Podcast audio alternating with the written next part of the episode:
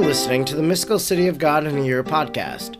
I'm Father Edward Looney, and throughout the year I'm reading and reflecting on the four volume, over 2,500 page work by the Venerable Maria of Agreda.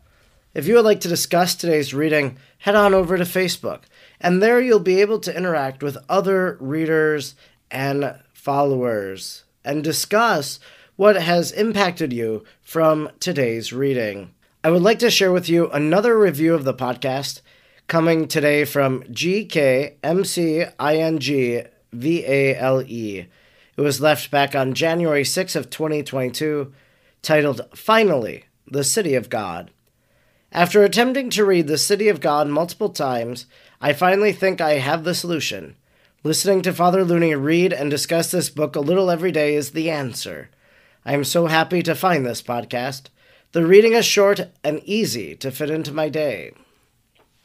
So thank you for your review. And if you would like to help share the mystical city of God with others, one of the ways you can do that is by rating it and reviewing it on whatever platform you listen, because that will help it show up as a recommended podcast for other people, depending upon what they listen to as well. Now, let us thank God for the life of Venerable Maria of. Almighty God, you will that all people know the saving power of Jesus' name. Throughout time, you have sent missionaries to your people who proclaimed the good news. We thank you for sending Sor Maria to the Jumano people and planting the seeds of the gospel in their heart and in our land. She taught them the good news and prepared them for baptism. We look to her holy example in life and wish to be taught by her today. Sor Maria, teach us how to pray and meditate. Teach us how to imitate the virtues of Our Lady. Teach us the mysteries of our faith. Almighty God, stir aflame in our hearts the same missionary fervor of Sor Maria, so we may be as emboldened as she was to proclaim the gospel of our Lord Jesus Christ, who lives and reigns with you in the unity of the Holy Spirit, God, forever and ever. Amen. Today is day number 145, and today we are reading from chapter 6 of Volume 2, Book 4, and we will read paragraphs 428 to 437. Chapter 6 Some of the sayings and conversations of Most Holy Mary and Joseph regarding divine things, other wonderful events. 428. Before St. Joseph had been instructed in the mystery of the Incarnation, the princes of heaven made use of opportune occasions for reading to him some of the passages of Holy Scripture, especially from the prophets and the Psalms. As a most wise teacher, she also explained them to him, and her holy spouse, who is indeed capable of the exalted truths contained therein, asked her many questions, wondering at and consoling himself with the heavenly answers of his spouse, and thus both of them alternately praised and blessed the Lord. But after he had himself become instructed in the great sacrament, he conversed with our Queen, as with one who was herself to the coadjutrix of the admirable works and mysteries of our redemption. For now they could more openly and clearly discuss the divine prophecies and oracles concerning the conception of the Word through a Virgin Mother, of his birth, his bringing up, and his most holy life. All these things Her Highness discussed and explained, delineating beforehand the course of action which they were to pursue when the longed for day of the birth of the child should have arrived, when she should hold him in her arms, nourish him at her breast with virginal milk, and when the holy spouse himself should share in this greatest of mortal blessedness, only of his passion and death, and of the sayings of Isaiah and Jeremiah. The most prudent queen spoke more rarely for as her spouse was of a most kind and tender heart, she thought it best not to dilate upon or anticipate that which he himself remembered of the sayings of the ancient writers concerning the coming and the sufferings of the Messiah. The most prudent virgin also waited until the Lord should grant more particular revelation of what was to happen, or until she herself would know better the divine will in this respect. 429. Her most faithful and blessed husband was wholly inflamed by her sweet words and conversations, And with tears of joy he said to the heavenly spouse, Is it possible that in thy most chaste arms I shall see my God and Redeemer, that I shall hear him speak and touch him, and that my eyes shall look upon his divine face, and that the sweat of my brow shall be so blessed as to be poured out in his service and for his sustenance? That he shall live with us, and that we shall eat with him at the same table, and that we shall speak and converse with him Whence comes to me this good fortune which nobody can ever deserve? Oh, how much do I regret that I am so poor! Would I possessed the richest palaces for the entertainment and many treasures to offer him.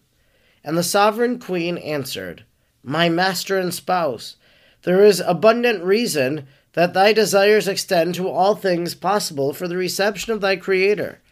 But this great God and Lord does not wish to enter into the world in the pomp and ostentatious riches and royal majesty. He has need of none of these. Psalm 15:2. Nor does he come from heaven for such vanities. He comes to redeem the world and to guide men on the path of eternal life. John 10:10. And this is to be done by means of humility and poverty. In these he wishes to be born, live and die in order to destroy in the hearts of men the fetters of covetousness and pride, which keep them from blessedness. On this account he chose our poor and humble house, and desired us not to be rich in apparent, deceitful, and transitory goods, which are but vanity of vanities and affliction of spirit. Ecclesiastes 124, and which oppress and obscure the understanding. 430. At other times, the saint asked the most pure lady to teach him the nature and essence of virtues, especially of the love of God, in order that he might know how to behave toward the Most High, become man, in order that he might not be rejected as a useless and incapable servant. The queen and teacher of virtues complied with these requests and explained to him the nature of true virtues and the manner of exercising them in all perfection. But in these discourses she proceeded with so much humility and discretion that she did not appear as the teacher of her spouse, though such she was, but she managed to give her information under the guise of conversation, or in addressing the Lord, or at other times asking questions of St. Joseph, which of themselves suggested the information. In all circumstances, she knew how to preserve her most profound humility, without permitting even the least gesture not in accordance with it. These alternate discourses or readings from the Holy Scriptures, they interrupted by manual labor, as occasion required. Not only was the hard and tiresome labor of St. Joseph lightened by the admirable words of sympathy of Our Lady, but in her rare discretion, she also knew how to add instruction, so that his manual labor became more an exercise of virtue than a work of the hands. The mildest dove, with the prudence of a most wise virgin, administered her consolations by pointing out the most blessed fruits of labor. In her estimation, she held herself unworthy of being supported by her spouse, and she felt herself in continual debt to the sweat of Saint Joseph, as one who is receiving a great alms and a most generous gift. All these considerations caused in her sentiments of deepest obligation as if she were the most useless creature on the earth. Therefore, though she could not assist the saint in his trade, since that was above the strength of women and unbecoming the modesty and retirement of the heavenly queen, yet in all that was befitting her, she served him as a humble handmaid, since her discreet humility and thankfulness would not suffer any less return of the faithful services of Saint Joseph. 431. Among other wonderful happenings in connection with his intercourse with Most Holy Mary during these days of her pregnancy, St. Joseph one day saw many birds flocking around her in order to pay their respect to the Queen and Mistress of all creatures. They surrounded her as if to form a choir, and raised up their voices in songs of sweet harmony, not less wonderful than their visit to the Heavenly Lady. St. Joseph had never seen this wonder until that day, and full of admiration and joy, he said to his sovereign spouse, Is it possible, my mistress, that these simple birds and irrational creatures should understand and fulfill their obligations better than I? Surely it is reasonable that if they recognize, serve, and reverence thee according to their powers, that thou allow me to perform that which in duty I am bound to do.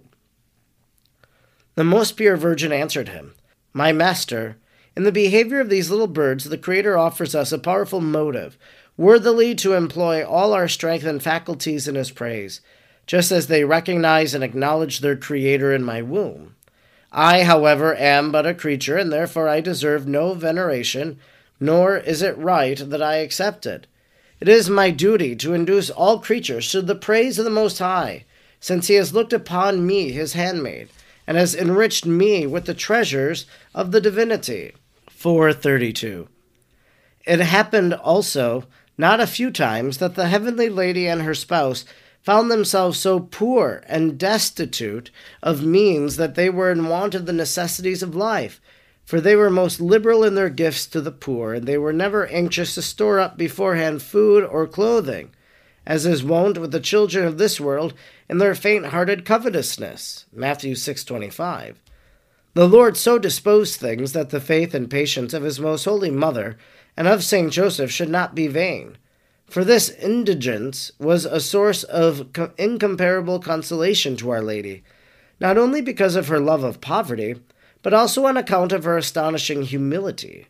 She considered herself unworthy of the sustenance of life, and that she above all others should suffer the want of it. Therefore she blessed the Lord for this poverty as far as it affected her, while she asked the Most High to supply the needs of Saint Joseph as being a just and holy man and well worthy of this favor of the Almighty. The Lord did not forget his poor entirely. Psalm 73:19. For while he permitted them to exercise virtues and gain merits, he also gave them nourishment in opportune time. Psalm 144:15. This his providence provided in various ways. Sometimes he moved the hearts of their neighbors and acquaintances to bring some gratuitous gift or pay some debt. At other times, and more ordinarily, St. Elizabeth sent them assistance from her home. Forever, since she had harbored in her house the Queen of Heaven, this devoted matron insisted on sending them a gift from time to time, which the humble princess always acknowledged by sending in return some work of her hands on some occasions for the greater glory of the Most High. The Blessed Lady availed herself of the power given to her as the mistress of all creation. Then she would command the birds of the air to bring some fishes from the sea, or fruits of the field, and they would fulfill her commands to the point. Sometimes they would bring also bread in their beaks, which the Lord had furnished them. Many times the most fortunate spouse, Saint Joseph, was a witness to all these happenings. 433. Also, in other necessities, they were, on some occasions, succored by the holy angels in an admirable manner. In order properly to understand some of the great miracles which happened through the ministry of the angels to most holy Mary and Joseph, it is necessary to take into account the magnanimity and generous faith of the saint for these virtues were so great in him that not even the shadow of covetousness or greediness could find entrance into his soul. Although he labored for others, as did also his heavenly spouse, yet never did they ask for any wages or set a price on their work, asking payment therefor. They performed all their work, not for gain, but in obedience to a request or for charity, leaving the payment of wages entirely in the hands of their employers and accepting it not as a just return for their labors, but as a freely given alms. This is the perfection of sanctity, which St. Joseph learnt from the heavenly example given to him in his house by the Most Holy Virgin, owing to this circumstance that he was not paid for his work. It happened sometimes that they were in total want of food and sustenance until the Lord would provide for them.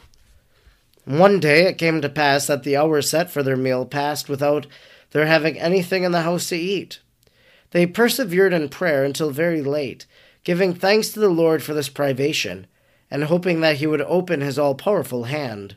Psalm 144:16. In the meanwhile, the holy angels prepared the meal, and placed upon the table some fruit and whitest bread and fishes, also especially a sort of preserve, or jelly, or a wonderful and nourishing sweetness. then some of the angels went to call their queen, and others called Saint Joseph her spouse. Each came forth from their separate retirement, and perceiving the regalement provided by heaven, they thanked the Most High in tears of fervent gratitude, and partook of the food, and afterwards they broke out in exalted songs of praise of the Almighty. 434. Many other similar events came to pass almost daily in the house of Most Holy Mary and her spouse. For as they were alone, and as there was no need of hiding these wonders from witnesses, the Lord did not hesitate to perform them for his beloved, who were entrusted with cooperation in the most wonderful of all the works of his powerful arm. I wish merely to remark that when I say Mary sang canticles of praise, Either she by herself or in the company with Saint Joseph or the holy angels, new songs are meant, such as Saint Anne sang the mother of Samuel, or Moses, Ezekias, and other prophets, when they were visited by great blessings of the Lord. If all the canticles, Kings 2 1, Deuteronomy 32 1, etc., which the Queen of Heaven composed and sang would have been recorded, there would be a large volume of them, the contents of which would excite unheard of wonder in the world. Teaching vouchsafed me by the same queen and lady. 435. Much beloved daughter, I wish that the science of the Lord be many times renewed in thee, and that thou acquire the knowledge of the voice, wisdom 1 7, so that thou mayest know, and let also mortals know, the dangerous deceit and perverse estimation in which they, as lovers of falsehood, hold the temporal and visible goods. Psalm 4 4. How many men are not fascinated by their unbounded greed? All of them ordinarily stake their hopes on gold and material riches, and in order to increase them, they exert all the forces of their natural being. Thus they spend all the time of their life which was given them in order to gain eternal rest and happiness in these vanities. They lose themselves in these dark labyrinths and mazes as if they knew nothing of God and of His providence. For they do not think of asking Him for that which they desire, and do not moderate their desires in such a way as will dispose them to ask and hope for what they desire at His hands. Thus they lose all, because they confide in the lying and deceitful prospects of their own efforts. This blind greed is the root of all evils. 1 Timothy 6:20. For the Lord, incensed at such great perversity, permits the mortals to be entangled in the vile slavery of avarice, in which their understanding is darkened and their will hardened. Soon the Most High, for greater punishment, withdraws his kindly care as from creatures so detestable, and denies them his paternal protection, thus letting them fall into what is the deepest misfortune that can befall man in this life. 436. Although it is true that nothing can hide itself from the eyes of the Lord, Psalm 138 6, yet when the transgressors and enemies of his law offend him, they forfeit the kind of attention and care of his providence, and are left to their own desires. Psalm 80 13. They ceased to experience the paternal foresight shown toward those who trust in the Lord. Those that confide in their own efforts and in the gold which they can touch and feel will reap the fruit of their hopes. But just as far as the divine essence and power is distant from the lowliness and limitation of mortals, so far also the results of human covetousness are distant from the help and the protection of eternal providence, shown to the humble who trust in it. Psalm 1731. Upon these his majesty looks with kindest love, delights in them, nourishes them at his breast, and attends to their wishes and wants. I and my holy spouse Joseph were poor, and at times we suffered great wants, but none of them were powerful enough to engender within our hearts the contagion of avarice. We concerned ourselves entirely with the glory of the Most High, relying wholly on his most faithful and tender care. This was what pleased him so much as thou hast understood and written, since he supplied our wants in various manners, even commanding the angels to help us and prepare for us our nourishment. 437. I do not wish to say that the mortal should yield to laziness and negligence. On the contrary, it is just that all should labor. Psalm 48 7. And doing nothing is also a great and a very reprehensible fault. Neither leisure nor solicitude must be disorderly, nor should the creature trust in his own strength, nor should he smother the divine love in anxiety, nor seek more than is necessary for a temperate life. Neither should he fear that the divine providence will fail to supply what is necessary, nor should he be troubled or lose hope when the Creator seems to delay his assistance. In the same way, he that is in abundance should not, Ecclesiastes 31 8, lay aside all exertion, and forget that he is a man subject to labor and travail. Thus, riches as well as poverty must be attributed to God, and made use of in a holy and legitimate way for the glory of the Creator and ruler of all things. If men would observe this rule of action, nobody would be without the assistance of the Lord, who is a true Father and neither would the poor be led into sin by poverty, nor the rich by prosperity. Of thee, my daughter, I require the practice of these rules, and through thee I wish to inculcate them on mortals. Thou must especially impress this doctrine upon all thy subjects, telling them not to be troubled or faint hearted because of the wants they suffer, nor inordinately solicitous because of their eating or clothing. Matthew 625 but that they confide in the Most High and in His providence. For if they correspond to His love, I assure them that they shall never suffer from the want of what is necessary. Exhort them also to let their words and conversations continually turn about holy and divine things, engaging in the praise and exaltation of the Lord according to the teachings of the Bible and holy writings. Let their conversations be in heaven with the Most High, and with me, who am their mother and superior, and let it be with the angels, imitating them in holy love. This concludes our reading today for day number 145. We read from chapter 6, paragraphs 428 of 437 from volume 2, book 4.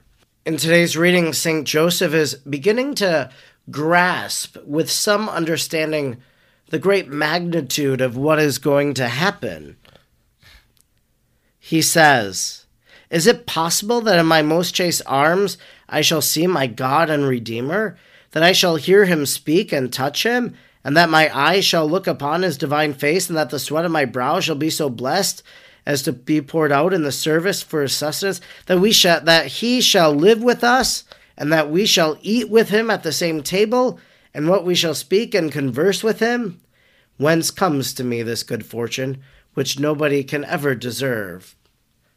So he's beginning to grasp the reality that God is going to make his home with him, that he's going to provide food for the Son of God, that he's going to dine with the Son of God, that he's going to teach the Son of God, that he is going to listen to what this child teaches him.